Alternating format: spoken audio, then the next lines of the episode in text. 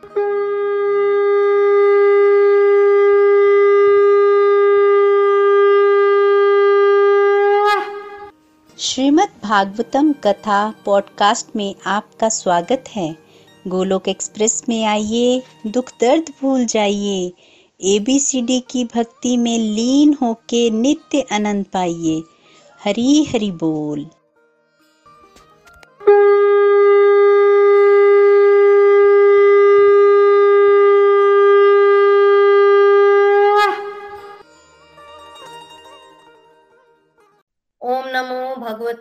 वासुदेवाय। ओम नमो भगवते वासुदेवाय। ओम नमो भगवते वासुदेवाय। श्रीमद् भागवतम की जय गौर निताई की जय श्री श्री राधा श्याम सुंदर की जय। हरे कृष्ण हरे कृष्ण कृष्ण कृष्ण हरे हरे हरे राम हरे राम राम राम हरे हरे। हरे कृष्ण हरे कृष्ण कृष्ण कृष्ण हरे हरे हरे राम हरे राम राम राम हरे हरे। हरे कृष्ण हरे कृष्ण कृष्ण कृष्ण हरे हरे हरे राम हरे राम राम राम हरे हरे। Busy through the body, free as a soul. Hari Hari Bol, Hari Hari Bol. Transform the world by transforming yourself. न शस्त्र पे न शास्त्र पे न धन पर और ना ही किसी युक्ति पर। मेरा तो जीवन आश्रित है प्रभु केवल और केवल आपकी कृपा शक्ति पर। गोलोक एक्सप्रेस में आइए दुख दर्द भूल जाइए एबीसीडी की भक्ति में लीन होकर नित्य आनंद पाइए। जय श्री राधे कृष्णा। सो so, हरि हरि बोल everyone welcome everyone to the evening satsang Shrimad Bhagavatam canto number four जो है वो हमारा चल रहा है जिसमें की विसर्ग सृष्टि का वर्णन है। स्वयंभू वनों की पाँच संतानें, दो पुत्र, तीन पुत्रियाँ। पुत्र के नाम प्रियव्रत और उत्तानपाद, पुत्रियों के नाम अकुति देवभूति और प्रसूति। बड़े पुत्र प्रियव्रत, छोटे पुत्र उत्तानपाद। उत्तानपाद के पुत्र ध्रुव महाराज। ध्रुव महाराज ने भगवत प्राप्ति की। तो ध्रुव महाराज के गुरु, नारद जी बहुत खुश हुए। इतने खुश हुए कि वो घूम घूम कर घूम घूम कर ना ध्रुव महाराज के यश का वर्णन जो है वो कर रहे थे और एक बार उन्होंने प्रचेताओं के यज्ञ में जाकर ध्रुव महाराज के यश का वर्णन किया। हम सभी जानते हैं कि विदुर मैत्रेय संवाद चल रहा है। तो विदुर जी महाराज ने मैत्रेय मुनि से प्रश्न किया कि ये प्रचेतागण कौन है जिनके यज्ञ में जाकर नारद जी जो है वो ध्रुव महाराज की प्रशंसा कर रहे हैं? तो उसके उत्तर में मैत्रेय ऋषि बता रहे हैं कि ध्रुव महाराज के आगे वंशज हुए अंग महाराज। अंग बड़े अच्छे राजा थे। अंग के पुत्र हुए वेन। वेन अच्छे राजा नहीं थे और वेन के पुत्र हुए पृथु महाराज, जो कि स्वयं भगवान के ही अवतार हैं। और वो बहुत अच्छे राजा थे और पृथ्वी जी महाराज ने बेसिकली बहुत अच्छे तरीके से राज्य किया। पृथ्वी जी महाराज से पहले पृथ्वी जो थी वो पर्वतों में थी बटी हुई, मैदान नहीं थे पृथ्वी पर। पृथ्वी जी महाराज ने ही पृथ्वी को समतल किया, रहने लायक बनाया। और बेसिकली पृथ्वी को वो अपनी पुत्री जैसा समझते थे। और पृथ्वी जी महाराज के कारण ही पृथ्वी का नाम पृथ्वी पड़ा। पृथ्वी जी महाराज से पहले पृथ्वी को भूमि कहते थे। पृथ्वी पृथ्वी जी के नाम पे ही पड़ा। तो सौ अश्वमेध यज्ञ कर रहे थे पृथ्वी जी महाराज। निन्यानवे यज्ञ पूरे हुए। सोमा यज्ञ पूरा नहीं हुआ। फिर भी भगवान प्रसन्न हुए और भगवान ने पृथ्वी जी महाराज को दर्शन दिए। फिर पृथ्वी जी महाराज अपने राज्य में गए और राज्य में जाकर उन्होंने एक और यज्ञ किया जिसमें उन्होंने अपनी प्रजा को बहुत सुंदर उपदेश दिया है। कल हमने सुना था, क्या उपदेश था? भगवान की भक्ति का उपदेश दिया बेसिकली तो होता ऐसे है कि मान लो मैं आपको भक्ति करने का उपदेश देती हूँ और आप भक्ति करना शुरू हो जाते हो। तो जितनी भक्ति, जितनी माला आप करते हो, उसका हंड्रेड परसेंट फल आपको मिलेगा। पर उसका वन सिक्स फल मुझे भी मिलेगा। वन सिक्स फल मुझे भी मिलेगा तो ऐसा नहीं है कि वो फल आप में से कट होगा। नहीं, आपको तो पूरा मिलेगा। पर ये भगवान की तरफ़ से वो, क्योंकि आपको गाइड किया गया है तो जिसके द्वारा आपको गाइड किया गया है, उसको भी उसका फल मिलेगा। वैसे भी भगवत गीता में भगवान क्या कहते हैं कि तुम मेरे रहस्य को भक्तों में बांटो, मैं तुम्हें शुद्ध भक्ति दूँगा। तो ये भगवान की तरफ़ से हमें प्रोमिस है कि अगर हम बांटेंगे तो हमें मिलेगा। तो पृथ्वी जी महाराज अपनी सारी प्रजा को क्या कह रहे हैं? भगवान की भक्ति करो। तो क्या समझा रहे हैं पृथ्वी जी महाराज? पृथ्वी जी महाराज बेसिकली बता रहे हैं कि कैसे हमें करना है। सिखा रहे हैं अपने आचरण से। अपने आचरण से पृथ्वी जी महाराज सिखा रहे हैं। और अगर हम याद करें तो वेन। वेन क्या बोलता था? वेन कहता था, मैं राजा हूँ। राजा भगवान का प्रतिनिधि होता है तो मुझे मेरे को क्या करो? मेरी पूजा करो। पृथ्वी जी महाराज क्या कह रहे हैं? भगवान की पूजा करो। भगवान की पूजा करो। तो दोनों में कितना बड़ा डिफरेंस आ गया कि वेन अपने आप को भगवान समझकर कह रहा था कि भगवान मेरी पूजा करो और पृथ्वी जी महाराज कह रहे हैं भगवान की पूजा करो। तो इस तरह से पृथ्वी जी महाराज ने बहुत सुंदर अपनी प्रजा को उपदेश दिया। फिर उनके जो यज्ञ थे उसमें चारों कुमार प्रकट हुए। चारों कुमार जब प्रकट हुए तो उन, उनसे भी उपदेश लिया है। हम्म, पृथ्वी जी महाराज ने इस उद्देश्य से कि उनकी प्रजा को वो उपदेश मिले और बहुत सुंदर उपदेश चारों कुमारों ने दिया। ऐसा हो ही नहीं सकता कि चार कुमार प्रकट और वहाँ पर भगवान की कथा ना हो। ऐसा हो ही नहीं सकता। तो उन्होंने अपनी प्रजा को भी उपदेश दिलाया। फिर पृथ्वी जी महाराज ने संन्यास वानप्रस्थ आश्रम ग्रहण किया। वानप्रस्थ आश्रम ग्रहण करके उन्होंने भगवान की तपस्या की और अल्टीमेटली वो इस संसार सागर से पार होकर चले गए। उन्होंने जो अपना राज्य है, वो अपने बड़े पुत्र विजिताश्व को दिया। विजिताश्व। ये विजिताश्व कौन है? ये विजिताश्व देखिए जब पृथ्वी जी महाराज यज्ञ कर रहे थे ना, अश्वमेघ यज्ञ, तब इंद्र जो है वो घोड़ा लेके बार बार भाग रहा था और ये पृथ्वी जी महाराज के बड़े पुत्र ने इंद्र से घोड़ा छुड़ाया था। बार बार इंद्र पर विजय प्राप्त की थी। वो इंद्र को मार भी सकते थे, पर उन्होंने मारा नहीं। तो इंद्र पर विजय प्राप्त करने के कारण इनका नाम विजिताश्व पड़ा।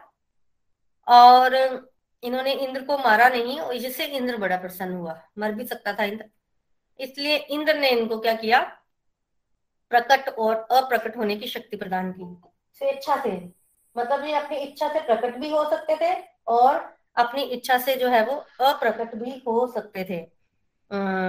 विदिताश्व तो इनका नाम पड़ा अंतर ध्यान अंतर ध्यान के अंतर ध्यान जो थे ना, ये इनका मन जो है, वो बेसिकली संसार से उठ गया था।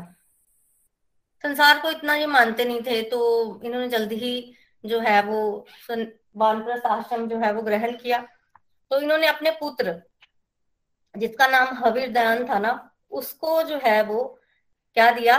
राज्य दे दिया और स्वयं ये जल्दी ही वानप्रस्थ आश्रम स्वीकार करके चले गए। अब इनके जो पुत्र थे हवीरदान, उनको आगे छह पुत्र जो है वो प्राप्त हुए। उनके सबसे बड़े पुत्र का नाम था बरिशत बरिशत ये जो बरिशत है ना, इनको, इनका नाम बाद में प्राचीन बरही पड़ गया। इनको प्राचीन वरही के नाम से भी जाना जाता है। प्राचीन वरही क्यों पड़ा इनका नाम? देखिए, ये जो बरिशत थे ना, ये बहुत यज्ञ करते थे। बहुत ज़्यादा यज्ञ करते थे। तो इन, ये यज्ञ कैसे करते थे? इन्होंने ना भूमि पर कुशा बिछानी। कुशा का आसन बनाना और पूर्व की ओर मुख करके यज्ञ करना। कुशा को हिंदी मतलब संस्कृत में वरही बोलते हैं। संस्कृत में कुशा को वरही बोलते हैं और पूर्व दिशा को प्राचीन तो पूर्व दिशा की ओर मुख करके, पूर्वा में मुख होकर यज्ञ करने के कारण इनका नाम प्राचीन बरही पड़ा। प्राचीन बरही तो इनको प्राचीन बरही के नाम से भी पुकारा जाता है और इन्होंने इतने यज्ञ किए थे, इतने यज्ञ किए थे कि पूरी पृथ्वी पर ना घास ही घास हो गई थी। क्योंकि ये कुशा के आसन पर करते थे और जब ये यज्ञ कर लेते थे तो ये फिर वहाँ से ना वो उठाते नहीं थे कुशा। और आप सब जानते हैं कि घास की घास की क्या स्पेशलिटी होती है कि जहाँ भी घास हो वो उग जाती है। तो घास उगती थी और वो बढ़ना शुरू कर देती थी। वो आगे आगे बढ़ती थी और फिर इन्होंने जब नेक्स्ट यज्ञ करना होता था तो ये उस जगह पर यज्ञ नहीं करते थे, ये अलग कुशा की आसन बनाकर उस पर यज्ञ करते थे और इस तरह से करते करते पूरी पृथ्वी जो है वो घास से भर गई थी। तो इनका नाम जो है वो प्राचीन बरही पड़ा। अब ये प्राचीन बरही जो है, ये अष्टांग योग पद्धति में भी बड़े दक्ष थे। तो इस तरह से ये अपना जीवन व्यतीत कर रहे थे और खूब यज्ञ करते थे और इन्होंने समुद्र की पुत्री शतद्रुति से विवाह किया। शतद्रुति जो है वो बहुत बहुत सुंदर थी। और शतद्रुति से विवाह करने के बाद इनको दस पुत्र प्राप्त हुए और वो पुत्र जो है वो प्रचेता कहलाए। देखिए, ये जो दस पुत्र है, ये दसों के दस प्रचेता कहलाए और इन्हीं के यज्ञ में जाकर नारद मुनि जो है वो ध्रुव महाराज के गुणों का व्याख्यान कर रहे थे। तो बेसिकली नारद मुनि भी कोई भी बात ऐसे नहीं करते हैं। मतलब अगर वो प्रचेताओं के यज्ञ में जाकर ध्रुव महाराज की कथा सुना रहे थे तो प्रचेता लोग कौन है? ध्रुव महाराज के तो आगे वंशज हैं। तो वो प्रचेताओं को उन्हीं के पूर्वजों की कथा जो है वो सुना रहे थे कि ध्रुव महाराज उन्हीं के पूर्वज थे ना। तो प्रचेता लोग जो है बेसिकली ये दस थे और दस का एक ही नाम है प्रचेता। क्यों? एक नाम क्यों है? क्योंकि ये दस एक साथ ही खाते, एक साथ ही पीते और एक साथ ही उठते, बैठते थे और स्वभाव भी बिल्कुल इनको, इनका एक जैसा था।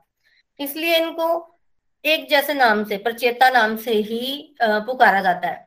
ऐसे इतिहास में और भी हुए हैं एग्जाम्पल्स जो एक जैसे हैं और जिनको एक जैसे नाम से पुकारा जाता है। जैसे अश्विनी कुमार अश्विनी कुमार दो हैं, पर वो बिल्कुल एक जैसे, दिखते भी एक जैसे हैं। तो उनको भी एक ही बुलाया जाता है, अश्विनी कुमार। चारों कुमार, चारों कुमारों को अलग अलग नहीं बुलाया जाता, सनत कुमार बुला, बुलाया जाता है। तो ये भी इसी कैटेगरी में आते हैं। बिल्कुल एक जैसे। और इनको सनत कुमारों के नाम से ही जो है वो बुलाया जाता है। तो बेसिकली प्रचेता लोग जो है वो उस समय हुए दस। तो प्राचीन वरी जब प्रचेता लोग बड़े हुए ना तो प्राचीन वरी ने उनको ये बोला कि तुम लोग सृष्टि करो, विवाह करो और बेसिकली संतान उत्पन्न करो। और आप सभी जानते हैं उस समय सतयुग था और संतानोत्पत्ति को लोग बहुत बड़ा कार्य मानते थे। और जब भी किसी को विवाह करने या संतान उत्पत्ति के लिए बोला गया तो सबसे पहले उन्होंने क्या किया है? वो लोग तपस्या करने चले जाते हैं। तो प्रचेताओं को भी जब बोला गया तो ये लोग भी तपस्या करने चले गए। कारण क्या होता है तपस्या का? कारण ये होता है कि अच्छी पत्नी प्राप्ति हो, अच्छी पत्नी की प्राप्ति हो, ताकि अच्छी संतान जो है वो उत्पन्न हो सके। करदम मुनि ने भी तपस्या की। विवाह करने से पहले बाकी ऋषि मुनि भी तपस्या करने गए और प्रचेता लोग भी तपस्या करने चले गए। दस हज़ार वर्षों की तपस्या के लिए गए। मतलब उद्देश्य उन्होंने बनाया कि दस हज़ार वर्षो तक तपस्या करेंगे, फिर हम विवाह करेंगे। और तपस्या करने के लिए वन वन भटकते रहे। वन वन क्यों भटक रहे हैं? क्यों भ्रमण कर रहे हैं? वन वन इसलिए जा रहे हैं ताकि इनको कोई ऐसी जगह की प्राप्ति हो, ताकि इनको कोई ऐसी जगह की प्राप्ति हो ताकि हम्म, जो यज्ञ के लिए अनुकूल हो। तो इस तरह से ये घूम रहे थे।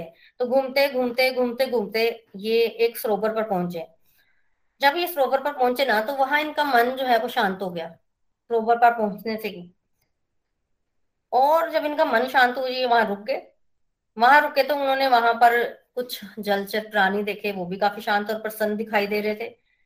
और उस सरोवर में कमल के पुष्प भी, भी थे और मतलब बहुत सुंदर बहुत सुंदर वर्णन उस सरोवर का। तो बेसिकली वो नारायण सरोवर था। इनको उस समय पता नहीं था पर वो नारायण सरोवर था जिसकी बहुत ज़्यादा ब्यूटी थी। इनको बड़ा अच्छा लगा वहाँ पर और इन्होंने सोचा कि क्यों ना यहाँ पर जो है वो रुक कर जो है वो तपस्या की जाए और वहाँ पर संगीत की आवाज़ भी इनको आ रही थी। आप ये सोच रहे थे कि ये इतना मधुर संगीत कहाँ से बज रहा है? उनको आसपास कुछ दिख नहीं रहा था जहाँ से ये संगीत की मधुर ध्वनि आ रही है। तो प्रचेता लोग सोच रहे थे कि कहाँ से ये आवाज़ें जो है वो आ रही हैं। इतने में उन्होंने क्या देखा? इतने में उन्होंने देखा कि भगवान शिव जी अपने गणों के साथ वहाँ प्रकट हुए। और कहा से प्रकट हुए? सरोवर के अंदर से, सरोवर में से प्रकट हो गए। भगवान शिव जी अपने गणों के साथ। और उनके साथ गायक लोग थे जो कि भगवान शिव जी का ही गुणगान जो है वो कर रहे थे। अब जो प्रचेता लोगों ने भगवान शिव जी को देखा तो शिव जी भगवान बहुत सुंदर दिख रहे थे। बहुत सुंदर उनका मतलब बेसिकली नीलकंठ है ना भगवान? तो कंठ नीला कंठ नीला और चमके मतलब पिघले हुए सोने जैसा उनका रंग और उनके माथे पर तीन नेत्र, शिव, भगवान शिव जी के मतलब नेत्र है ना तीन तो तीन नेत्र जो है वो दिख रहे थे। भगवान शिव जी को देखा तो प्रचेता लोग जो है वो आश्चर्यचकित रह गए। उनको बड़ी हैरानी हो रही थी कि हमें तो शिव जी भगवान के दर्शन हुए बेसिकली प्रचेताओं ने भगवान शिव जी को प्रणाम किया। देखिए, भगवान शिव जी के दर्शन अभी तो तपस्या तो उन्होंने करनी है, पहले ही उनको हो रहे हैं। तो इसका क्या मतलब है? इसका मतलब है कि पिछले जन्मों के पुण्य है पुराने जन्म के पुण्य है ना, क्योंकि भगवान शिव जी ने प्रसन्न होकर इन सारे के सारे राजकुमारों को जो है वो दर्शन दिए। तो बेसिकली जब व्यक्ति ना पुण्य एकत्र करता है, सौ जन्मों तक कहते हैं कि सौ जन्मों तक जब कोई वर्णाश्रम धर्म का पालन करता है तो व्यक्ति को ब्रह्मा की पोस्ट मिलती है। सौ जन्मों तक वर्णाश्रम धर्म का पालन करने से ब्रह्मा की पोस्ट मिलती है, इतना पुण्य जो है वो व्यक्ति को प्राप्त हो जाता है। ब्रह्मा इज़ ए पोस्ट और अगर इससे भी ज़्यादा कोई व्यक्ति पुण्य प्राप्त करे, इससे भी ज़्यादा पुण्य किसी ने प्राप्त कर लिया तो उनको भगवान शिव जी के दर्शन होते हैं। भगवान शिव जी के दर्शन होते हैं। ये ये कौन कह रहा है? भगवान शिव जी। किसको कह रहे हैं? प्रचेताओं को। तो बेसिकली भगवान शिव जी के दर्शन जब प्रचेताओं को हुए ना तो प्रचेता लोगों ने भगवान शिव जी को नमस्कार किया। तब भगवान शिव जी बहुत प्रसन्न हो गए और उन्होंने सभी भाइयों को आशीर्वाद दिया और उनके बेसिकली उनका कल्याण हो, इस तरह का आशीर्वाद दिया। और शिव जी कह रहे हैं कि मुझे पता था तुम लोग यहाँ आ रहे हो। क्यों आ रहे हो ये भी मुझे पता है, तपस्या के उद्देश्य से आ रहे हो। इसीलिए मैं यहाँ आया हूँ। इसलिए मैं जहाँ आया हूँ। जो व्यक्ति बेसिकली ये निश्चय कर लेता है कि मैं भगवान श्री कृष्ण की भक्ति करूँगा मतलब तपस्या करूँगा, भगवान को प्रसन्न करूँगा, भगवान शिव जी प्रचेताओं को कह रहे हैं, मुझे बड़ी खुशी होती है। मैं उन लोगों से खुश हो जाता हूँ और वो लोग मेरे प्रिय बन जाते हैं। तो बेसिकली तुमने तपस्या के उद्देश्य से तुम लोग यहाँ आए हो तो मैं तो बड़ा खुश हूँ। मैं बहुत खुश हूँ। और फिर शिव जी भगवान बताते हैं कि सौ जन्मों तक वर्णाश्रम धर्म का पालन करने से ब्रह्मा जी का पद मिलता है। उससे भी ज़्यादा पुण्य प्राप्त करने से मेरे दर्शन होते हैं। और बेसिकली अगर कोई संसार सागर से पार जाना चाहता है तो उसको भगवान विष्णु की भक्ति करनी पड़ती है। विष्णु की भक्ति करेंगे तो फिर वैकुंठ लोकों की प्राप्ति होगी। तो संसार सागर से तरने के लिए भगवान विष्णु की भक्ति और कह रहे हैं कि तुम लोग तो महान भक्त हो। तुम ऑलरेडी भक्त हो। मेरा दर्शन भी तुम्हें हो गया, इसलिए मैं तुम्हें अब ऐसा मंत्र दूँगा जिसका, क्या करोगे? जिसका पाठ करने से तुम लोग जो है, वो संसार सागर से पार हो जाओगे। तो बेसिकली भगवान शिव जी ऐसा मंत्र देते हैं प्रचेताओं को। बेसिकली उस मंत्र में स्तुतियाँ हैं। तो स्तुतियों, स्तुतियाँ बताते हैं कि किस तरह से आपको भगवान की स्तुति करनी है दस हज़ार वर्षों तक, ताकि भगवान खुश हो जाए और आपको जो है वो बेसिकली प्राप्त हो जीवन का लक्ष्य। तो जिन स्तुतियों का वर्णन भगवान शिव जी ने प्रचेताओं को दिया, उन स्तुतियों को ए, दस हज़ार वर्षों तक पानी में खड़े रहकर प्रचेताओं ने गाया जिससे भगवान खुश हो गए। तो बेसिकली कहते हैं ना कि जब स्टूडेंट रेडी होता है तो गुरु जो है वो आ जाते हैं। तो प्रचेता लोग जब घर से निकले कि तपस्या करनी है तो उनको भगवान शिव जी के दर्शन हुए। शिव जी से स्तुतियों के रूप में मंत्र प्राप्त हुआ। उस मंत्र पर दस हज़ार वर्षो पर तक जप करने पर उनको क्या मिला?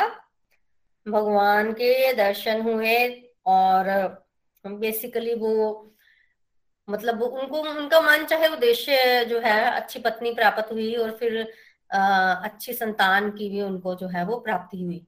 और ये जो उपदेश शिव जी ने प्रचेताओं को किया था उसको बोलते हैं रुद्र गीत तो बेसिकली रुद्र गीत जो है वो उसका जो श्रवण है, वो शिव जी भगवान ने प्रचेताओं को करवाया। तो श्रीमद भागवतम के एक अध्याय में इस रुद्र गीत का वर्णन है। पूरे एक अध्याय में रुद्र गीत का वर्णन है। तो हम शॉर्ट फॉर्म में इस रुद्र गीत को समझेंगे। तो क्या बोलते हैं भगवान शिव जी बेसिकली भगवान शिव जी प्रचेताओं को ये बता रहे हैं कि कैसे भगवान को प्रसन्न करना है। तो स्तुतियाँ गानी है, कैसे गानी है? भगवान शिव जी कह रहे हैं कि आपको इस तरह से गाना है। हे भगवान, आपकी जय हो। हे भगवान, आपकी जय हो। आप पूर्ण पुरुषोत्तम है और पूर्ण पुरुषोत्तम होने के कारण सब आपकी पूजा जो है करते हैं। आप सबके द्वारा पूजनीय है। ये सारा संसार जिससे बना है, वो तत्व, वो मूल तत्व आपने प्रकट किए हैं। आप ही वासुदेव संकर्षण और प्रद्युम्न अनिरुद्ध रूप में अपना विस्तार करते हैं। आपसे ही समस्त वर जो है वो आ, मिलते हैं।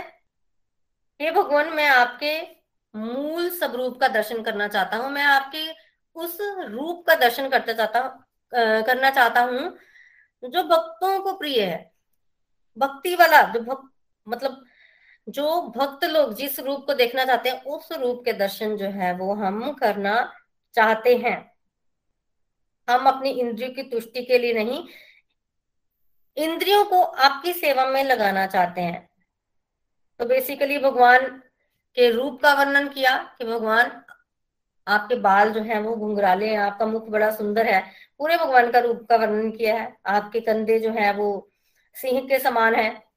आपके वक्ष स्थल पर जो है वो कौस्तुभ मणि है श्रीवस का चिन्ह है। श्रीवस बेसिकली सफ़ेद बालों का गुच्छा होता है, जो भगवान की छाती पर होता है, जो कि लक्ष्मी माता का प्रतीक है। तो उस तरह से भगवान के रूप का वर्णन किया है, भगवान के चरण कमलों का वर्णन किया है, भगवान के नाखूनों का वर्णन किया है। ये वर्णन किया है स्तुति में भगवान शिव जी ने कि आपके शरीर से जो प्रकाश निकलता है वो प्रकाश जो है वो ब्रह्मांड में भी फैल जाता है। आपके धाम में तो रहता ही है। उससे बाहर ब्रह्मांड में भी फैल जाता है, जिसको हम लोग ब्रह्म ज्योति भी बोलते हैं। और उस ब्रह्म ज्योति से एकदम एकदम जो है वो अंधकार जो है वो नष्ट हो जाता है। एकदम नष्ट हो जाता है। तो व्यक्ति को चाहिए कि वो आपके चरण कमलों का ध्यान करे, भक्ति योग के विधि विधानों का पालन करे। तो बेसिकली उस समय सतयुग था तो ध्यान के बारे में भी बताया गया, भगवान के रूप के बारे में बताया गया। भगवान शिव जी खुद बता रहे हैं कि कैसे भगवान की स्तुति जो है वो प्रचेताओं को करनी है ताकि भगवान जो है वो खुश हो जाए। और ऐसा वो इसलिए बता रहे हैं, देखिए वैष्णव है ना भगवान शिव जी, उच्च कोटि के वैष्णव है। तो अगर वो उपदेश दे रहे हैं कि जब स्टूडेंट रेडी होता है तो गुरु जो है वो आ जाते हैं तो शिव जी लोग जो है, शिव जी जो है वो आए और उन्होंने प्रचेताओं को रुद्र गीत दिया। तो बेसिकली शुद्ध भक्ति करने के लिए भगवान शिव जी ने प्रचेताओं को कहा और उन्होंने ये भी कहा कि भगवान ने ही जो ब्रह्मांड बनाया है ब्रह्मांड बनाने के लिए जो बेसिकली जो तत्व होते हैं जो भगवान के शरीर से ही प्रकट हुए और भगवान चाहे तो आ, मतलब वो अपनी जैसे आँखें हिलाते बोहों को हिलाने से ही इस पूरे ब्रह्मांड को जो है वो नष्ट कर सकते हैं। और भगवान का कोई कुछ नहीं बिगाड़ सकता। काल भी भगवान को मतलब बिल्कुल काल भगवान के पास ही नहीं जा सकता है। हमें उन भगवान के चरण कमलों का जो है वो आश्रय लेना है। और बेसिकली कह रहे हैं भगवान शिव जी की आपको भगवान के शुद्ध भक्तों का संग भी भगवान से जो है मांगना है। हमें अप, अपने शुद्ध भक्तों का संग दीजिए। हमें ये स्वर्ग के सुख नहीं चाहिए। हमें मुक्ति भी नहीं चाहिए। हमें भक्ति चाहिए तो हमें शुद्ध भक्तों का संग जो है वो प्रदान करे ताकि हम आ, शुद्ध भक्ति करके आपके दर्शन जो है वो कर सकें। और हमें मनुष्य जीवन मिला है। मनुष्य जीवन में व्यक्ति के पास कितनी सारी स्वतंत्रता होती है। अगर व्यक्ति जो है वो भगवान की भक्ति की तरफ़ चले तो वो प्रमोट हो जाता है ऊपर को। भगवान के धाम भी जा सकता है और अगर वो ऐसा ना करे तो वो नीचे को भी जा सकता है। इसलिए हमें वो बुद्धि दीजिए ताकि हम अपना जीवन व्यर्थ ना करें। हम आपका भजन करें। तो इस तरह का उपदेश जो है वो भगवान शिव जी ने प्रचेताओं को दिया, जिसको रुद्रगीत कहते हैं। अब भगवान शिव जी कह रहे हैं कि राजकुमारो, ये जो प्रार्थनाएँ, ये जो स्तुतियाँ मैंने तुम्हें बताई हैं, तुम भगवान के चरण कमलों पर ध्यान लगाकर इन प्रार्थनाओं को गाओ। यदि तुम यदि तुम इन प्रार्थनाओं को गाओगे, जैसा मैंने बताया तो तुम शीघ्र ही भगवान को अपने हृदय में विराजमान पाओगे और अपने हृदय में भगवान के दर्शन करके तुम संतुष्ट हो जाओगे। तुम संतुष्ट हो जाओगे। और शिव जी ये भी बता रहे हैं कि उनको ये स्तुतियाँ कहाँ से प्राप्त हुई? शिव जी बता रहे हैं कि शिव, ब्रह्मा जी ने जब, ब्रह्मा जी ने जब सृष्टि करनी थी तो भगवान के दर्शन किए थे ना उन्होंने तपस्या करके तो उसके पश्चात जब उन्होंने आगे सृष्टि करने के लिए आज्ञा दी तो उन्होंने ये जो स्तुतियाँ है ना, वो उस समय कही थी। ब्रह्मा जी ने भगवान के दर्शन करने के पश्चात ये स्तुतियों, गाने का जो है वो उपदेश दिया था। ये जो स्तुतियाँ ना व्यक्ति के अंदर अगर तमोगुण भी है तो इन स्तुतियों को गाने से वो उससे भी मुक्त हो सकता है। तमोगुण से भी व्यक्ति जो है वो मुक्त हो सकता है। और फिर अगर कोई भगवान का भक्ति इन स्तुतियों को गाए और अपने मन को भगवान में लीन रखे तो फिर तो उसको मनुष्य जीवन की पूर्णता जो है वो शीघ्र ही प्राप्त हो जाएगी। इस तरह से भगवान शिव जी प्रचेताओं को गाइड करके चले गए और प्रचेताओं ने क्या किया? जल में खड़े होकर दस हज़ार वर्षो तक इन स्तुतियों को गाया, फिर उनको भगवत प्राप्ति हुई, भगवान के दर्शन हुए। और दूसरी तरफ़ दूसरी तरफ़, जब प्रचेता लोग दस हज़ार वर्षो तक तपस्या कर रहे हैं तो उनके पिता प्राचीन बरी क्या कर रहे हैं? क्या कर रहे हैं? यज्ञ कर रहे हैं। यज्ञ मीन्स कर्मकांड। यज्ञ मीन्स कर्मकांड मतलब पशु बलि दोगे आप, पशुओं की बलि दे रहे हो और किस, किसी भौतिक इच्छा से कर्मकांड किया जाता ना तो वो अभी कर्मकांड ही कर रहे हैं। तब नारद मुनि प्रकट हुए वहाँ पर, प्राचीन बलि के पास, और नारद मुनि देखते हैं कि पुत्र पुत्र तो भगवान की भक्ति में लीन है और पिता भी कर्मकांड ही कर रहा है। पिता भी कर्मकांड ही कर रहा है तो क्यों ना पिता को भी जरा भक्ति का उपदेश दिया जाए तो नारद मुनि प्रकट हो गए। नारद मुनि जब प्रकट हुए तो प्राचीन वर्ही ने नारद मुनि का बड़ा सम्मान किया। नारद मुनि का सम्मान तो हर जगह होता है तो उन्होंने बहुत सम्मान किया। जब सम्मान किया नारद मुनि को नमस्कार किया, तब नारद मुनि ने पूछा, भाई, ये कर्म कांड क्यों? इतना यज्ञ किस उद्देश्य से? क्या उद्देश्य है तुम्हारा? क्या करना चाहते हो? स्वर्ग प्राप्ति? यज्ञ से तो स्वर्ग ही मिलेगा, वो भी अगर यज्ञ अच्छे तरीके से हो, त्रुटि होने के चांसेस कितने ज़्यादा होते हैं? उस समय तो इतने नहीं थे, पर स्वर्ग की प्राप्ति होती है ना यज्ञ से तो नारद मुनि ने पूछा, स्वर्ग चाहिए? स्वर्ग को जो है, वो अपने जीवन का लक्ष्य रखा हुआ है तो इस तरह से थोड़ा समझाया नारद मुनि ने, हल्का सा। तब प्राचीन वरी कह रहे हैं कि आप समझा तो रहे हैं, पर मेरी बुद्धि समझ नहीं रही है। मेरी बुद्धि तो कर्म कांड में है। मेरी बुद्धि कर्म कांडों में लगी हुई है तो इसको तो अभी स्वर्ग जाने की इच्छा है कि भोग भोग सकूँ। तो जो जीवन का वास्तविक लक्ष्य है, वो मुझे नहीं पता। जो नॉर्मल लोग करते हैं, इंद्रिय तृप्ति, वो सब तो मुझे पता है। पर जीवन का वास्तविक लक्ष्य जो है, वो मुझे नहीं पता। अभी मेरी बुद्धि इस चीज़ का निश्चय नहीं कर पा रही है तो इस तरह से कुछ प्राचीन वरी ने उत्तर दिया। तब नारद मुनि सोच रहे हैं कि अब क्या किया जाए? तभी नारद मुनि ने क्या किया? राजा प्राचीन वरी को बोला कि तुम ऊपर देखो। प्राचीन वरी ने ऊपर देखा और जैसे ही उन्होंने ऊपर देखा ना तो उनको ऊपर ना कुछ पशु दिखाई दिए। पशु जो है ना, वो मुँह खोले, क्रूर रूप से मतलब इस तरह से खड़े हैं कि अभी मार देंगे प्राचीन वर्गी को, अभी मार देंगे। तो इतने सारे पशु इस रूप में खड़े और प्राचीन वर्गी को एकदम से देखा ना, डर गए। एकदम से देखा। डर गए, लोहे के सींग मतलब बुरी बुरी तरह से डरे। और जब डरे ना प्राचीन बरी तो प्राचीन वरी ने नारद जी से पूछा, ये क्या है? नारद जी ने कहा, ये पशु है, तुमने अभी इतने यज्ञ किए अभी तो हमने सुना कि इतने यज्ञ किए कि पूरी भूमि जो है वो घास से भर गई। इतने यज्ञ किए, इतने यज्ञ में पशुओं की बलि दी ना वो, जो पशुओं की बलि तुमने दी है, वो ऊपर तुम्हारा इंतज़ार कर रहे हैं कि तुम जब जाओगे तो तुम्हारी भी बलि देंगे, तुम्हें भी काटेंगे। तुम्हें भी काटेंगे, जैसे तुमने इनको काटा है। अच्छा? और फिर नारद मुनि ने समझाया कि जब व्यक्ति कोई पाप करता है ना तो उसको पाप भोगने के लिए एक सूक्ष्म शरीर मिलता है। मनुष्य शरीर में तो अगर बहुत ज़्यादा पेन हो व्यक्ति को तो व्यक्ति मर जाता है।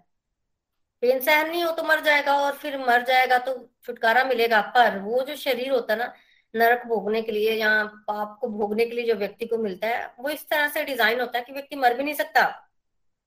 अगर ये सारे तुम्हें बारी बारी काटेंगे भी तो मर नहीं सकते हो, तुम तड़पोगे, नरक में जाओगे।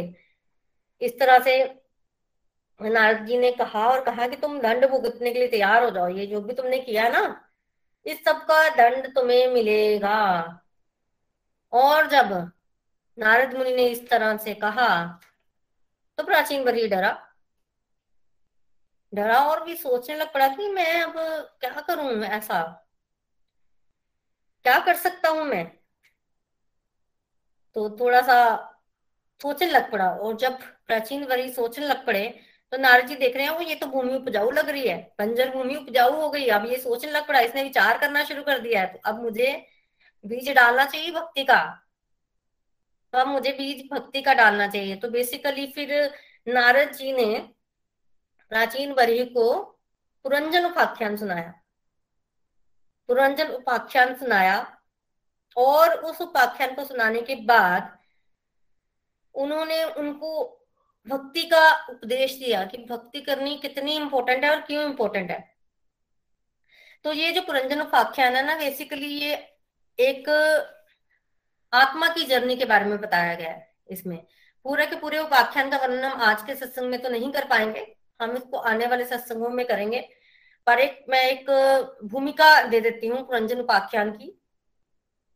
पंचाल देश में एक पुरंजन नाम का राजा रहता था। तो पुरंजन एक राजा था। उसका एक मित्र था अविज्ञात। दोनों बड़े खुशी से रहते थे। तो पुरंजन और उसका मित्र अविज्ञात बड़े खुशी से रहते थे। तब क्या हुआ? तब पुरंजन को लगा कि अब अपने मित्र के साथ नहीं रहना, मुझे कहीं और रहने चले जाना चाहिए। तो जो है वो अपने मित्र को छोड़कर हिमालय के दक्षिण दिशा में भारतवर्ष नामक क्षेत्र में पहुँच गया। वहाँ एक नगरी में वो रहने लगा। नगरी का बड़ा भव्य वर्णन है। अब नगरी में रह रहा है, सुंदर और बड़ा अच्छा उसको लग रहा है। अब उसको विवाह भी करना है, स्त्री की तलाश में है, तब उसको पुरंजनी भी मिल गई। पुरंजनी के साथ विवाह कर लिया। अब वो अपने मित्र को पूरा भूल चुका है। अभिज्ञात तो अल्टीमेटली जीवन व्यापन करते करते करते करते पुरंजन की मृत्यु होगी ही होगी। पुरंजन अपने पत्नी से बड़ा सख्त था पुरंजनी से। उसकी मृत्यु हुई। मृत्यु के समय पत्नी को याद किया तो अगले जन्म में स्त्री बन गया। वैधर्भी नाम था। फिर भी वो अपने मित्र को याद नहीं कर रहा है। और जब स्त्री बना तो स्त्री का जो विवाह हुआ, उसका जो पति था, वो भगवान का भक्त था। तो जब भगवान के भक्त के साथ विवाह हुआ, उसको डिवोटी एसोसिएशन मिली, तब भी वेदर्भी को याद नहीं आया कि वो पिरंजन है, कुछ याद नहीं आया, उसने भगवान की भक्ति शुरू नहीं की, फिर उनके पुत्र हुए, आगे बच्चे भी भगवत भक्त बन गए, पर वेदर्भी भगवत भक्त नहीं बनी। फिर उसके बाद क्या हुआ, पति की मृत्यु हुई, और जब पति की मृत्यु हुई तो वेदर्भी रोने लगी और बोलने लगी कि मेरे जीवन का क्या उद्देश्य है, इसे तो अच्छा मैं आत्महत्या ही कर लू। तो वो आत्महत्या करने लगी और तभी वहाँ एक ब्राह्मण आ गए और ब्राह्मण उपदेश दे रहे हैं उसको। और क्या बोल रहे हैं ब्राह्मण? तुम कोई विदर्भी थोड़ी हो, तुम स्त्री थोड़ी हो, तुम याद करो तुम पुरंजन हो। पिछले जन्म में, अब उसको याद नहीं आ रहा है। और ब्रह्मण बता रहे हैं कि मैं कौन हूँ? मैं अविज्ञात हूँ, तुम्हारा मित्र भाई तुम्हें याद कराने आया हूँ। पर विदर्भी को याद नहीं आ रहा है। तो किस तरह से उलझ जाता है व्यक्ति? तो बेसिकली नारद मुनि समझा रहे हैं ये पुरंजन कौन है? भाई, हम ही पुरंजन है, जीवात्मा को पुरंजन बोला गया है और अविज्ञात नामक मित्र परमात्मा है। आत्मा परमात्मा के साथ आराम से रह रही थी, पर फिर हमने क्या किया? परमात्मा को छोड़कर कहा आ गए? ये जो हिमालय के दक्षिण दिशा में भारतवर्ष नामक क्षेत्र है, ये है मनुष्य शरीर। मटेरियल वर्ल्ड में आ गए और मटेरियल वर्ल्ड में ये जो हम रहने लगे इस शरीर में, वो शरीर जो है, वो नगरी है। वहाँ रहने लगे और वहाँ पर इंद्रिय भोग किया, काफ़ी कुछ किया अल्टीमेटली और स्त्री को याद करते हुए शरीर त्यागा। और मृत्यु के समय जिस चीज़ का स्मरण करेंगे, वैसे ही जीवन मिल जाएगा तो अगले जन्म में फिर से स्त्री मतलब बने। अब वहाँ भी डिवोटी एसोसिएशन भी मिली, पर हमें याद नहीं आया अपने मित्र के बारे में। अल्टीमेटली फिर जब पति की मृत्यु हुई और वो आत्महत्या करने की सोच रहा है वह धरवी पुरंजन अगले जन्म में आत्महत्या करने की सोच रहा है। मतलब जीवात्मा जब थक टूट के हार जाती है ना तो उसको तो कुछ याद नहीं है कि मेरा कोई मित्र भी है, कोई परमात्मा भी है। परमात्मा को तो याद है तो परमात्मा फिर ब्राह्मण के रूप में आते हैं तो अदृश्य रूप में परमात्मा आते हैं। गाइडेंस देने के भाई जागो जागो तो अपने साथ लिंक कीजिए, हमें भी परमात्मा की गाइडेंस मिलती है। डायरेक्ट परमात्मा तो नहीं आते हैं, क्योंकि अभी हम इतने प्योर नहीं हुए पर परमात्मा जो है वो मेंटर्स के थ्रू या फिर किसी से गाइडेंस दिलवाते हैं हमें। जागो, भगवान की भक्ति करो। तो इस तरह का उपदेश प्राचीन वरी को नारद मुनि ने दिया। डिटेल हम अगले सत्संग में पढ़ेंगे। और प्राचीन वरी को इतना मतलब वैराग्य आया ना, उस समय इतना वैराग्य आया ना कि नारद मुनि के जाने के पश्चात प्राचीन वरी ने क्या किया? नारद मुनि के जाने के बाद प्राचीन वरी ने अपने राज्य में गए और अपने मंत्रियों को बोला कि जब प्रचेता लोग आए तो उनको राज्य दे देना, मैं जा रहा हूँ। तो बच्चों का इंतज़ार भी नहीं किया, इतना वैराग्य प्राचीन वरी को आया। और फिर वो घर त्याग करने चले गए, करके चले गए और उन्होंने बच्चों के लिए राज्य रखवा दिया और स्वयं जो है वो भगवत प्राप्ति को चले गए। तो भगवत प्राप्ति इतनी इंपॉर्टेंट है कि वो किसी चीज़ का इंतज़ार नहीं कर सकती। किसी चीज़ का इंतज़ार नहीं हो सकता। ना देश के आज़ाद होने का इंतज़ार करो, ना किसी और चीज़ का। एक मेन लक्ष्य है भगवत प्राप्ति। उसमें जुटो, उसमें लगो। तो यही उपदेश दे रहे हैं नारद मुनि बेसिकली कि समय निकलता जा रहा है तो पता नहीं कितना जीवन बचा है। तुम प्रिडिक्ट नहीं कर सकते कि आज रात को तुम जीवित रहोगे या कल तक जीवित रहोगे, हमें नहीं पता है, हम कब चले जाएँगे तो क्यों ना ये भगवान की भक्ति, भगवान का नाम जब बहुत इंपॉर्टेंट है तो उस पर अपना जो है वो ध्यान जो है वो केंद्रित करो। तो बहुत सारी शिक्षाएँ जो है वो हमें मिलती है, कैसे जीवन यापन करना है, कैसे हमें समय रहते ही वानप्रस्थ आश्रम स्वीकार करना है धीरे धीरे विषयों से विरक्त होना है। कैसे हमें भगवान की भक्ति करनी चाहिए और कैसे जब हमारे हृदय में शुद्ध भाव जो है वो उत्पन्न होते हैं तो कैसे भगवान गुरु के रूप में गाइडेंस जो है वो हमें देते हैं? किसी भी रूप में आकर हमें गाइडेंस दिलाते हैं ताकि हम उनकी तरफ़ बढ़ सकें। तो ये पुरंजन उपाख्यान है। पुरंजन उपाख्यान का वर्णन हम दोबारा से अगले सत्संग में करेंगे डिटेल में। हरे कृष्णा हरे कृष्णा कृष्णा कृष्णा, हरे हरे हरे राम हरे राम राम राम, हरे हरे। Busy. Through the body free as a soul. Hari hari bol, hari hari bol. Transform the world by transforming yourself. Radhe krishna. So, hari hari bol, everyone. हरी हरी बोल आज के लिए मेरी तरफ़ से इतना ही। चलिए, अब हम आगे बढ़ते हैं अपने रिव्यू सेक्शन की तरफ़। सबसे पहले हमारे साथ नीलम जी हैं। नीलम जी, आप कुछ कहना चाहते हैं? हरी हरी बोल। हरी हरी बोल। प्रीति जी, आज का सत्संग बहुत अच्छा था। आपने बहुत आनंद आया इसे सुनकर। मैं नीलम हाजन पठानकोट से। फोर्थ, जो है, सर कैंटो फोर्थ चल रहा है हमारा, और विसर्ग सृष्टि का वर्णन कर रहे थे। कैसे कल के सत्संग में आपने चार कुमार पृथ्वी जी से मिलने आए? और पृथ्वी जी महाराज ने उनकी अच्छी तरह से मतलब अवभगत की, और उसके बाद उनसे जन कल्याण के लिए प्रश्न पूछा। उनको अपनी प्रजा बड़ी प्रिय थी। उन्होंने प्रश्न जो पूछा, वो ये था कि जो लोग इंद्रियों की तृप्ति कर रहे हैं, उनका कल्याण कैसे होगा? तो चार कुमार बड़े खुश हुए, क्योंकि प्रश्न जो था बड़ा बढ़िया था। तो उन्होंने कहा कि व्यक्ति की चेतना ना इस शरीर में फंसी हुई है, और शारीरिक चेतना से अलग समझना अपने आप को, और अपने आप को आत्मा जानकर तीन गुणों से ऊपर उठना होगा। ये जो इससे हमें भी ये लर्निंग मिली कि हमें भी किसी न किसी तरह से किसी के साथ आ, किसी भी आ, भगवान के साथ जुड़कर हमें शारीरिक चेतना से अपने आप को अलग करना होगा आत्मा जानना होगा अपने आप और गुणों से ऊपर उठना होगा क्योंकि गुण हमें कठपुतली की तरह आ, संसार में फंसाए रखते हैं। भक्ति जो कि विधि विधानों का हम जहाँ पे पालन कर सकते हैं। फिर उन्होंने कहा कि साथ में क्या नहीं करना निंदा नहीं करनी। कुसंग का त्याग करना है, और करना क्या है? भगवान की कथाओं का श्रवण करना है, मनन करना है, शरणागत भगवान की होना है। तो बहुत ही प्यारी उन्होंने यहाँ पे चार कुमारों ने वर्णन किया, और सभी बड़े खुश थे। तो भगवान पृथु, भगवान के अवतार थे। उनका मन कर रहा था कि चार कुमार को कोई गिफ्ट दें। पृथ्वी जी महाराज सोचने लगे कि क्या दू, मेरा तो कुछ है ही नहीं। तो जो उन्होंने फिर क्या दिया? कि तुम अपने सदगुणों द्वारा संतुष्ट हो जाओ। बड़ा ही प्यारे, प्यारी बात थी कि तुम अपने, क्योंकि उन, हमारे अंदर जो है वो भी तो उन्हीं का ही है है ना? उन्होंने हमें दिया है, हमारे अंदर जो सदगुण है वो भी तो भगवान भगवान की कृपा से ही हमारी डिवाइन क्वालिटीज बढ़ती हैं हमारे अंदर। तो चारों कुमार इतने संतुष्ट हुए, इतने संतुष्ट, बड़े खुश हुए और फिर वहाँ से आकाश मार्ग से वो चले। और इसके बाद जो जो पृथ्वी जी थे उन्होंने आ, मतलब बानप्रस्थ ले लिया और अपने बेटे विजिताश को राज्य दिया। राज्य उन्हें सौंपा गया जल्दी ही बानप्रस्थ ले लिया और उन्होंने अपने बेटे हवीर धान को राज्य दिया जिनके बेटे आज प्राचीन वर्ही हैं प्राचीन वरही की जो जो पुरंजन आख्यान सुनाया आपने वो बहुत ही बढ़िया और इन्हीं प्राचीन वरही के दस पुत्र प्रचेता कहलाए हैं। इन्हें जब सृष्टि करने के लिए प्राचीन वरही ने कहा तो जी तपस्या करने के लिए चले गए। और तपस्या करने के लिए जाते हैं, जा रहे हैं और एक वन में घूम घूम रहे हैं और एक इन्हें सरोवर मिला।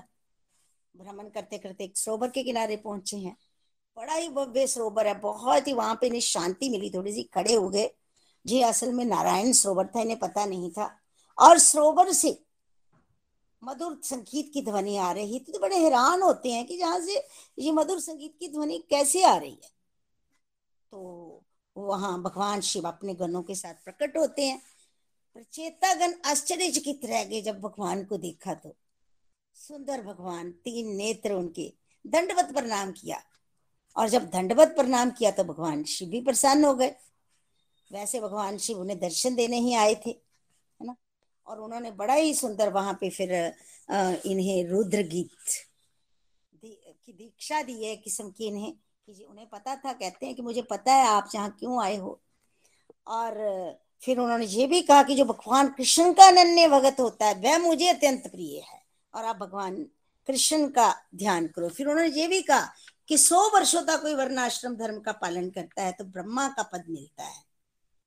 इससे भी पुण्य ज़्यादा होते हैं तो भगवान शिव के दर्शन होते हैं, मेरे दर्शन होते हैं और संसार सागर से पार जाना चाहता है, कोई तो भगवान विष्णु की भक्ति करनी चाहिए तो वैकुंठ लोक का, की प्राप्ति होती है।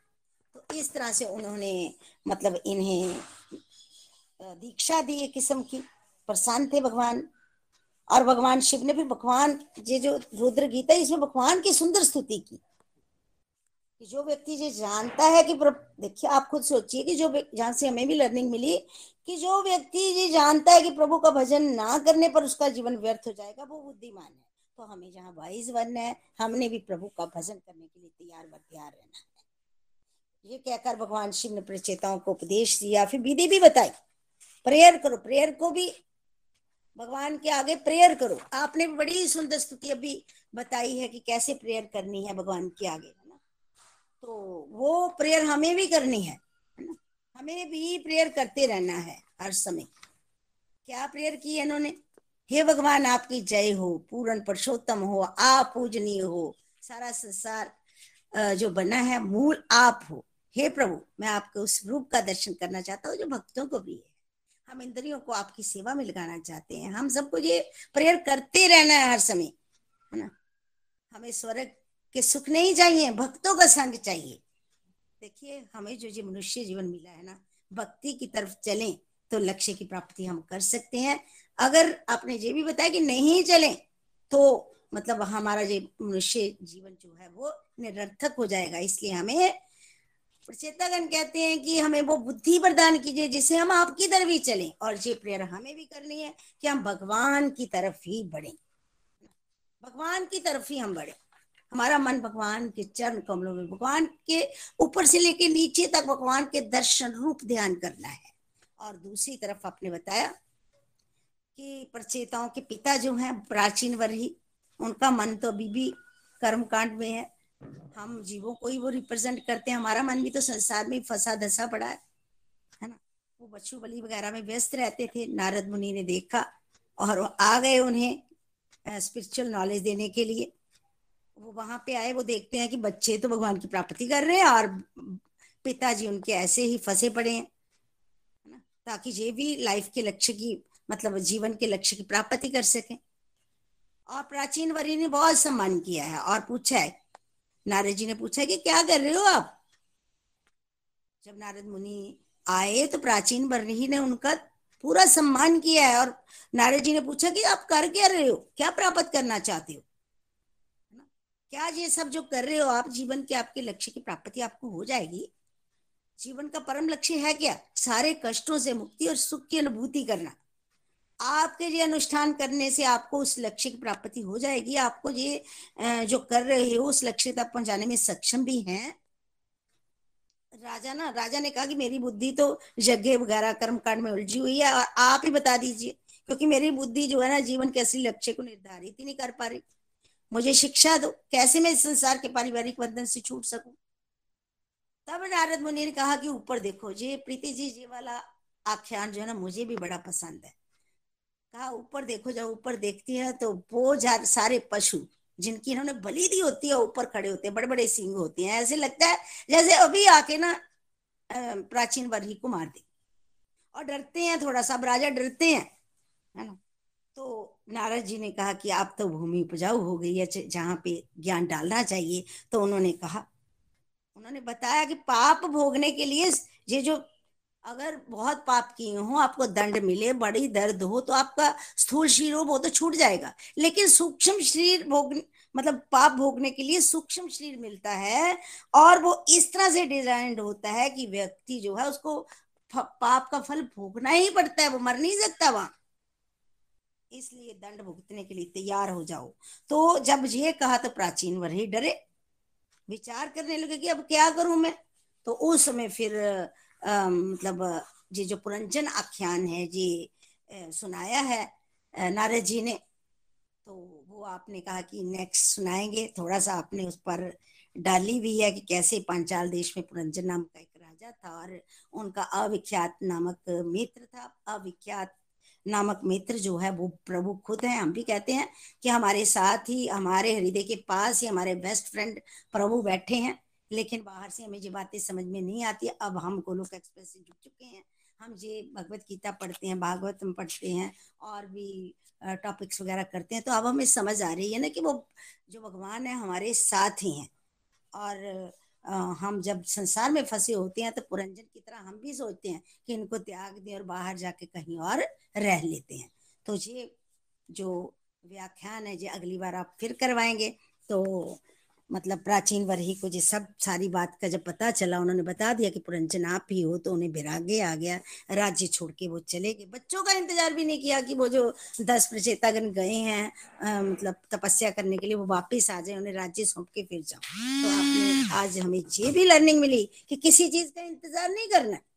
मेन लक्ष्य भगवत प्राप्ति का होना चाहिए। वो हमारा पक्का लक्ष्य है। उसके लिए हमने, हमारे, हमें नहीं पता हमारे पास समय कितना है। अगला पल अंतिम पल हो सकता है, इसलिए अभी से हमने भगवान की भक्ति में जुट जाना है। बहुत ही प्यारा आज का प्रसंग। Thank you very much Preeti ji. आपको नमन। हरी हरी बोल हरी हरी हरी बोल, Neelam ji. Beautiful summary thank you for sharing Hari Hari बोल हरी हरी बोल। चलिए, अब हम आगे बढ़ते हैं। हमारे साथ मोनिका जी हैं। मोनिका जी, कुछ कहना चाहते हैं? हरी हरी बोल। Thank you Preeti ji. आज का सत्संग तो बहुत ही डिवाइन था। हर बार ही सत्संग बहुत डिवाइन होता है। इतना कुछ हम लोगों को सीखने को मिलता है सत्संग के माध्यम से। तो मेरे पास तो वर्ड्स ही नहीं है कि मैं क्या बोलूँ। नीलम आंटी जी ने भी इतनी प्यारी समरी दी है। एक एक वर्ड दोबारा से रिपीट कर दिया है। तो थोड़ी सी जो मेरी लर्निंग आज के सत्संग से मिली है, मैं वह शेयर करती हूँ आप लोगों के साथ। जैसे कैंटो फोर चल रहा है, विसर्ग सृष्टि का वर्णन चल रहा है।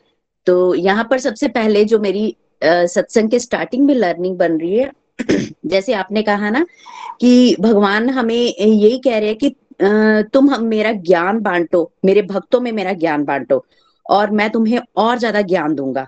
और रियलिटी तो यही है, भागवत गीता में भी हम लोग यही पढ़ रहे हैं, यही सीख रहे हैं कि हमें ये नहीं करना है कि अगर हमें थोड़ा सा भी ज्ञान मिला है, हम अपने अंदर ईगो रख ले कि मेरे अंदर बड़ा भगवत गीता का ज्ञान आ गया और मैं दूसरों में इसको डिस्ट्रीब्यूट नहीं करूँगा।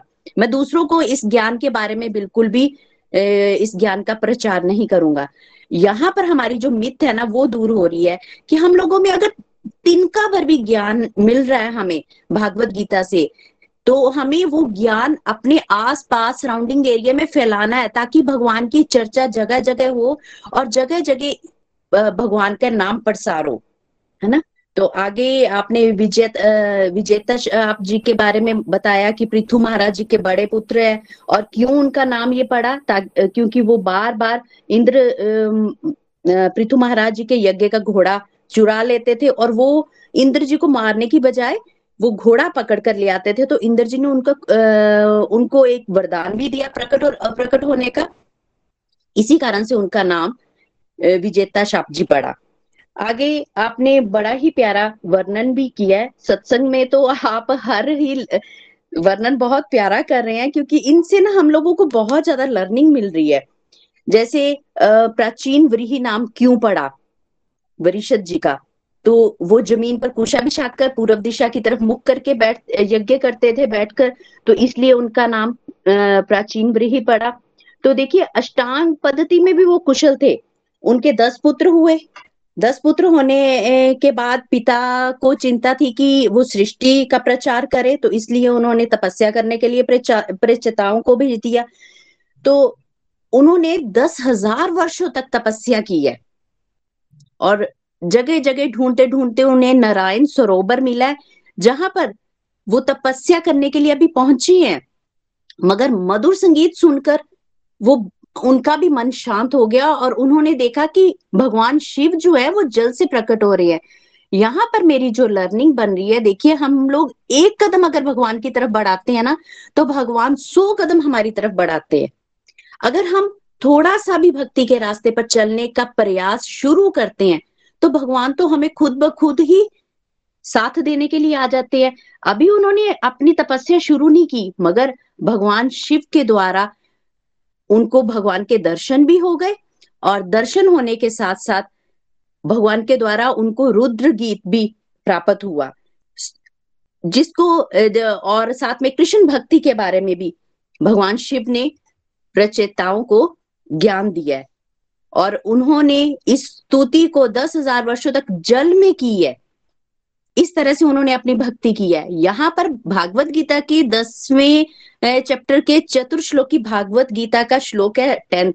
वो मेरी आ, समझ में आ रहा है कि जो प्रेम पूर्वक मेरी सेवा करने में निरंतर लगे रहते हैं उन्हें मैं ज्ञान प्रदान करता हूँ। है ना? कि अगर हम लोग ये प्रण कर ले कि हमने भक्ति करनी है है ना? हम भगवान के भक्ति की तरफ़ मतलब हमारे अंदर स्ट्रॉन्ग डिजायर्स होनी चाहिए। हमें अपना संकल्प को स्ट्रॉन्ग करना है। जैसे आजकल हमारे सत्संग जो चल रहे हैं ये रेजोल्यूशन पर, कि हमें क्या क्या रेजोल्यूशन हर साल का लेना चाहिए। तो यहाँ पर मेरी लर्निंग ये बन रही है कि हम लोगों को एक स्ट्रांगली अपने जीवन में रेजोल्यूशन लेना है कि हमें भक्ति के रास्ते पर प्योरिटी के साथ बढ़ते जाना है। अपनी साधना को प्योरिटी के साथ बढ़ाना है। ये नहीं कि कैसी भी सिचुएशन जीवन में आती है अप डाउन लाइफ में चले रहते हैं, मगर अपनी साधना को अगर हम स्ट्रांगली करते जाएँगे तो हम शुद्ध होने की कोशिश कर सकते हैं। शुद्ध तो हम लोग है ही नहीं है बिल्कुल भी प्योर तो नहीं है, मगर हम लोग अपने विकारों को थोड़ा सा कंट्रोल करके, अपनी इंद्रियों को, मन को भटकने से रोककर तो अपने लक्ष्य की तरफ़, जो हमारा मेन लक्ष्य है, गोलोक धाम तक पहुँचना उसकी ओर बढ़ने का प्रयास तो कर सकते हैं ना? तो यहाँ पर मेरी बहुत ही प्यारी लर्निंग प्रीति जी बन रही है कि हम लोग तो बहुत ब्लेस्ड है। भगवान शिव प्रचेताओं को कह रहे हैं कि शुद्ध भक्तों का संग मांगो, भगवान कृष्ण की भक्ति करके। तो हम लोग तो बहुत ब्लेस्ड हैं। हम लोगों को गोलोक एक्सप्रेस का साथ मिला है। बिना मांगे ही हम लोगों को इतने प्योर डिवोटीज का संग मिल रहा है। और इतना कुछ आप लोगों के माध्यम से हम लोगों को सीखने का मौका मिल रहा है। और सीख कर हम लोग उस ज्ञान को अपने जीवन में ला रहे हैं। Thank you so much Preeti ji. आगे आपने ये भी चर्चा की है कि किस तरह से अगर कोई कर्म कांड भी करता है तो कर्म कांड जैसे प्राचीन बिरीही जी कर्म कांड कर रहे थे तो नारद मुनि जी को लगा कि भक्ति उपदेश देना चाहिए, है ना? वो तो कर्म कांड किस लिए कर रहे थे? कि आ, मुझे स्वर्ग की प्राप्ति हो। मगर वो बलि भी दे रहे थे वहाँ पर। पशुओं की जो आ, जिनका कोई कोई दोष भी नहीं था उनकी बलि दे रहे थे। अब नारद मुनि जी ने जब उनको कहा अगर तुम स्वर्ग जाना चाहते हो तो ऊपर दृष्टि तो करो। ऊपर दृष्टि जब की वहाँ पर क्रूर पशु देखे तो वो घबरा गए। क्यों घबराए? क्योंकि नारद मुनि जी ने उन्हें समझाया कि तुम तो पाप कर रहे हो। तुम तो नरक जाने की तैयारी करो। तुम्हें दंड मिलेगा क्योंकि तुम यहाँ पर मनोधर्म जो हम लोगों ने अपनाए होते हैं। पहले बलि प्रथा बहुत ज़्यादा चली हुई थी। तो इस बलि प्रथा में लोग क्या करते थे? मा, मा, शिव भगवान को हमारे चंबा में भी ये बलि प्रथा बहुत ही अब तो प्रभु कृपा से ये चीज़ें बंद हो गई हैं कि कैलाश पर्वत पर जब जाते थे मनी महेश की यात्रा में तो लोग वहाँ पर वो बलि चढ़ाने के लिए पशुओं को लेके जाते थे कि शिव प्रसन्न होंगे और वहाँ पर जाके बलि दी जाएगी तो हमारी जो मन्नत है वो पूरी हो जाएगी। मगर अब लोगों में अवेयरनेस आ गई है और काफ़ी हद तक, काफ़ी क्या मतलब 99 परसेंट तक बलि प्रथा जो है वो बिल्कुल ही वहाँ पर बैन कर दी गई है।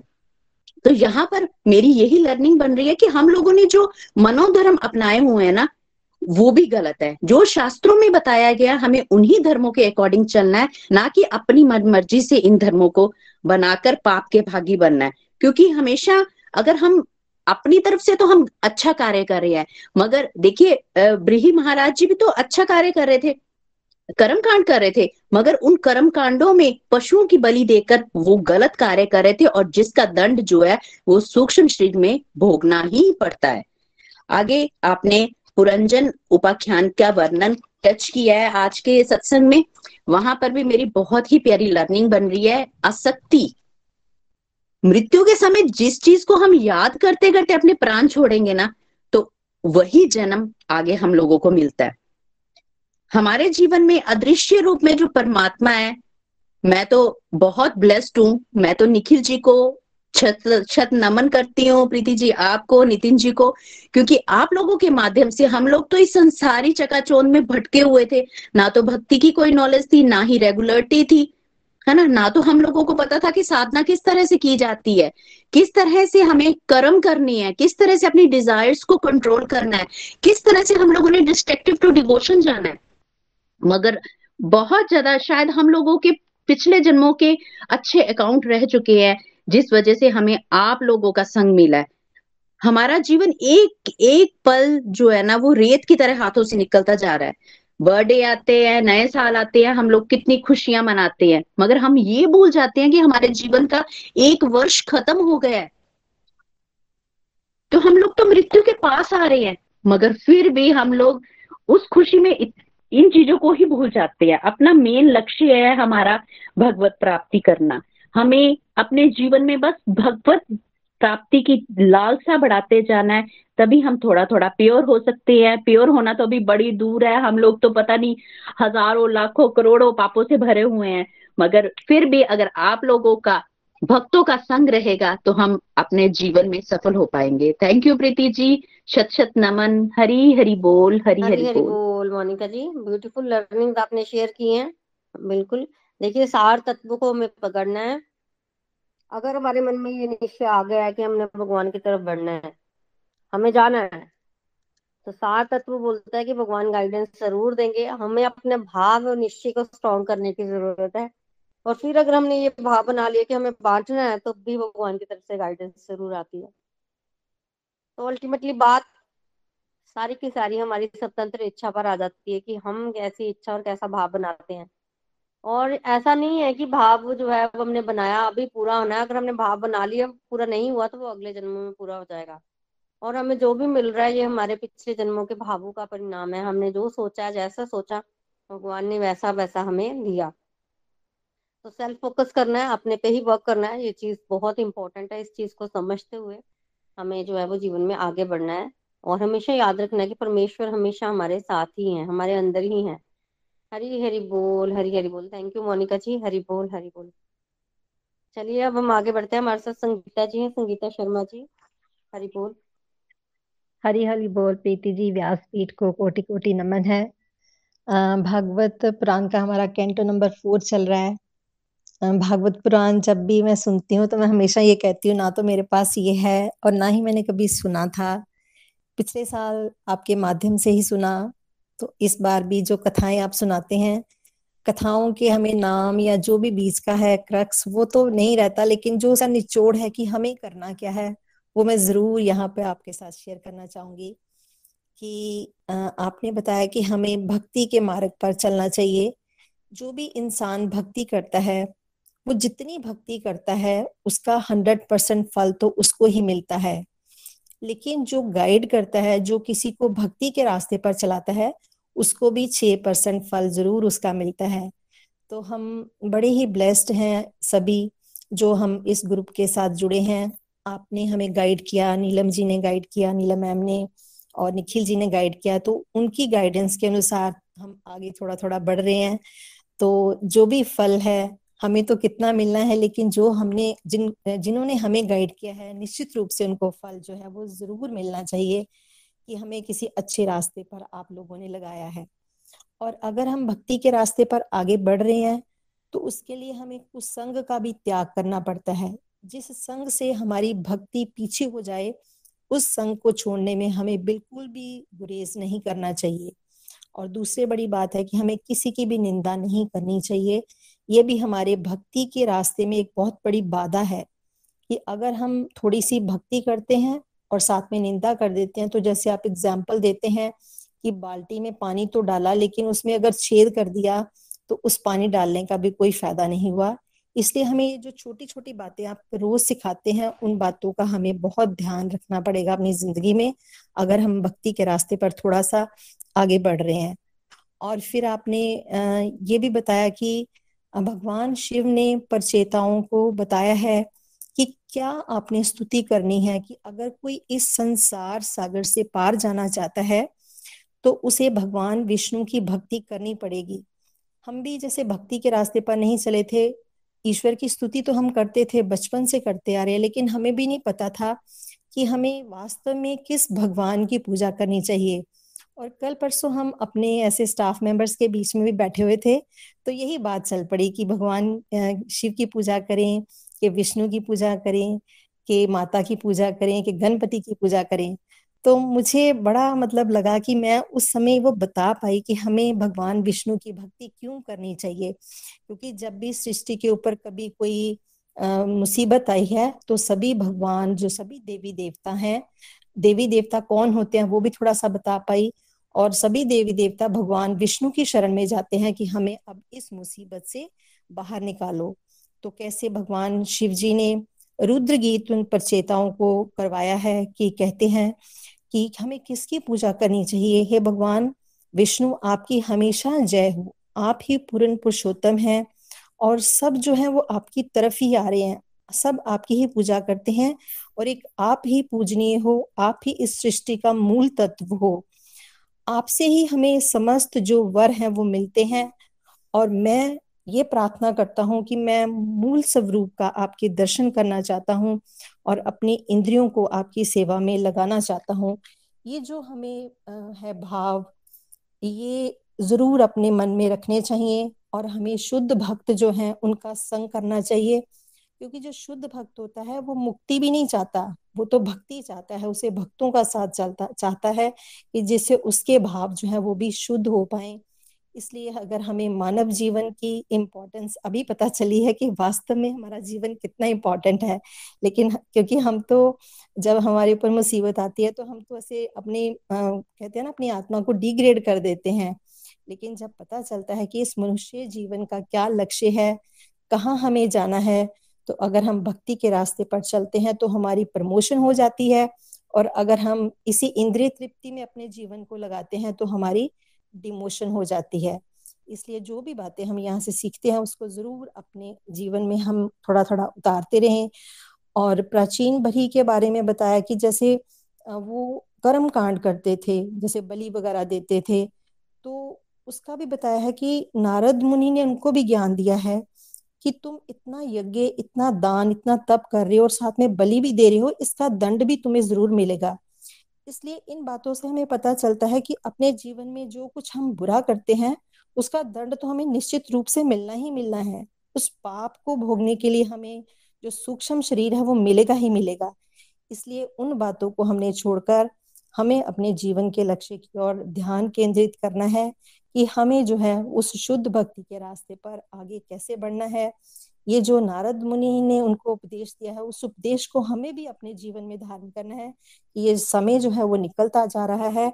इसलिए हम अपने भावों को शुद्ध करते हुए अपने भावों को शुद्ध रखें और इस तरह से भक्ति पर अपना ध्यान केंद्रित करते हुए आगे बढ़ें। आपने बहुत अच्छी बात बताई है कि when student is ready teacher will appear जब जब हमारे भाव शुद्ध होते हैं जैसे जैसे होते हैं तो भगवान किसी ना किसी रूप में आप जैसों को हमारे जीवन में मेंटर्स के रूप में ले आते हैं तो हमारी भी जो है थोड़ी थोड़ी प्रमोशन होती जाती है। हरी हरी बोल। थैंक यू प्रीति जी। हरी हरी बोल हरी हरी बोल। ब्यूटीफुली आपने लर्निंग शेयर की है अपना एक्सपीरियंस भी शेयर किया स्कूल का। देखिए, भक्ति के जैसे हम स्कूल जाते हैं ना क्लासेस होती है ना, ऐसे ही भक्ति भी एक तरह से स्कूल ही है। इसमें भी क्लासेस होती हैं। कोई व्यक्ति जो है उसका कहीं विश्वास होता है, किसी की श्रद्धा कहीं होती है, कहीं होती है। पर जैसे कि भगवत गीता में भगवान बोलते हैं कि हर कोई मेरे ही मार्ग का पर चल रहा है। तो कोई कहीं भी है, कुछ भी कर रहा है तो भगवान के रास्ते पर ही चल रही होती है कि हम लोग गाइड कर पा रहे हैं। भगवान मतलब भगवान ने हमें क्या दे दिया है? कई बार ऐसे लगता है कि शायद हम इसके काबिल भी नहीं है कि भगवान ने हमें इतना दिया है कि हम लोगों को आगे गाइड कर पा रहे हैं। तो मैं आपके भाव को समझ रही हूँ। बहुत अच्छा बहुत अच्छा कर रहे हैं आप ऐसे ही मिलजुल कर करते रहेंगे, आगे चलते रहेंगे। हरी हरी बोल हरी हरी बोल। चलिए, अब एक लास्ट रिव्यू हम ले लेते हैं, हमारे साथ नीरज जी हैं अमृतसर से। नीरज जी, आप कुछ कहना चाहते हैं? हाँ जी हरी हरी बोल प्रीति जी। मैं भी हमेशा की तरह यही कहना चाहूँगी कि भागवतम का सत्संग आज भी बहुत आनंदमय था। कैंटो फोर चल रहा है। और ज़्यादा बात ना करते हुए मैं भी यही कहना चाहूँगी, आज जो हमने शिक्षाएँ यही ली, प्राचीन ब्रही और प्रचेताओं के माध्यम से भी जब भी हमने अपनी लाइफ में कोई भी काम स्टार्ट करना है ना, जैसे प्रचेताओं को उनको क्या बोला था कि शादी करनी है, उससे पहले क्या करो, तुम तपस्या करो भगवान की। तो उससे पहले हमें भी यही शिक्षा लेनी है कि हमने कोई भी अपनी लाइफ में कोई काम स्टार्ट करना है या कुछ भी नई चीज़ करें तो हम क्या करें, उसे प्रभु को साथ लेकर चले, यानी भगवान को सेंटर पॉइंट लेकर हमें आगे बढ़ते रहना है।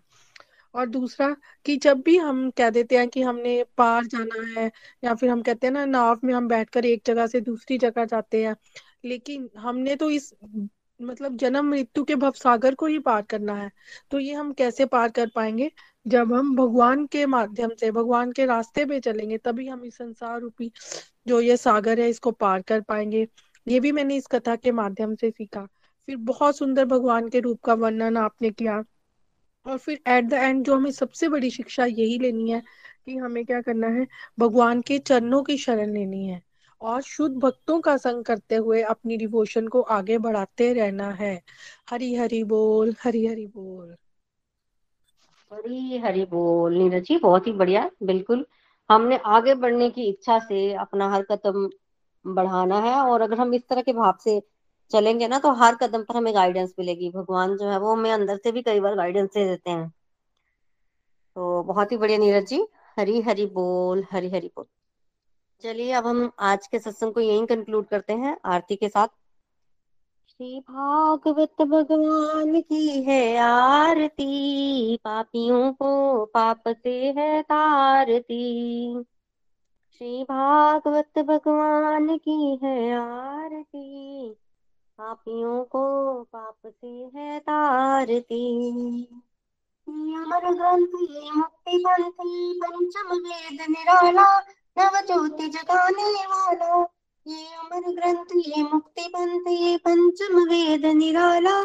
नव ज्योति जगाने वाला। हरि नाम यही हरिधाम यही यही जग मंगल की आरती। पापियों को पाप से है तारती। भागवत भगवान की है आरती। पापियों को पाप से है तारती ये शांति गीत, पावन पुनीत पापों को मिटाने वाला हरि दर्श दिखाने वाला। ये शांति गीत, पावन पुनीत पापों को मिटाने वाला हरि दर्श दिखाने वाला। है सुख करनी, है दुख हरनी, ये मधुसूदन की आरती। पापियों को पाप से है तारती। श्री भागवत भगवान की है आरती। पापियों को पाप से है तारती। ये मधुर बोल जगबंद खोल सन्मार्ग दिखाने वाले, बिगड़ी को बनाने वाला। ये मधुर बोल जगबंद खोल सन्मार्ग दिखाने वाला, बिगड़ी को बनाने वाला। श्री राम यही घनश्याम यही, ये प्रभु महिमा की आरती।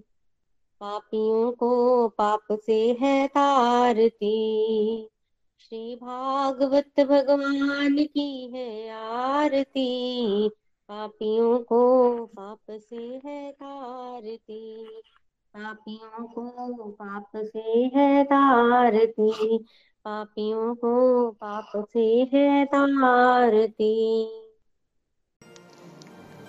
गोलोक एक्सप्रेस से जुड़ने के लिए आप हमारे email address info at Golok express dot O द्वारा संपर्क कर सकते हैं, या हमारे व्हाट्सएप या Telegram number seven zero one eight zero two six eight two one से भी जुड़ सकते हैं। आप हमसे फेसबुक पेज और यूट्यूब चैनल के माध्यम से भी जुड़ सकते हैं। हरी हरी बोल।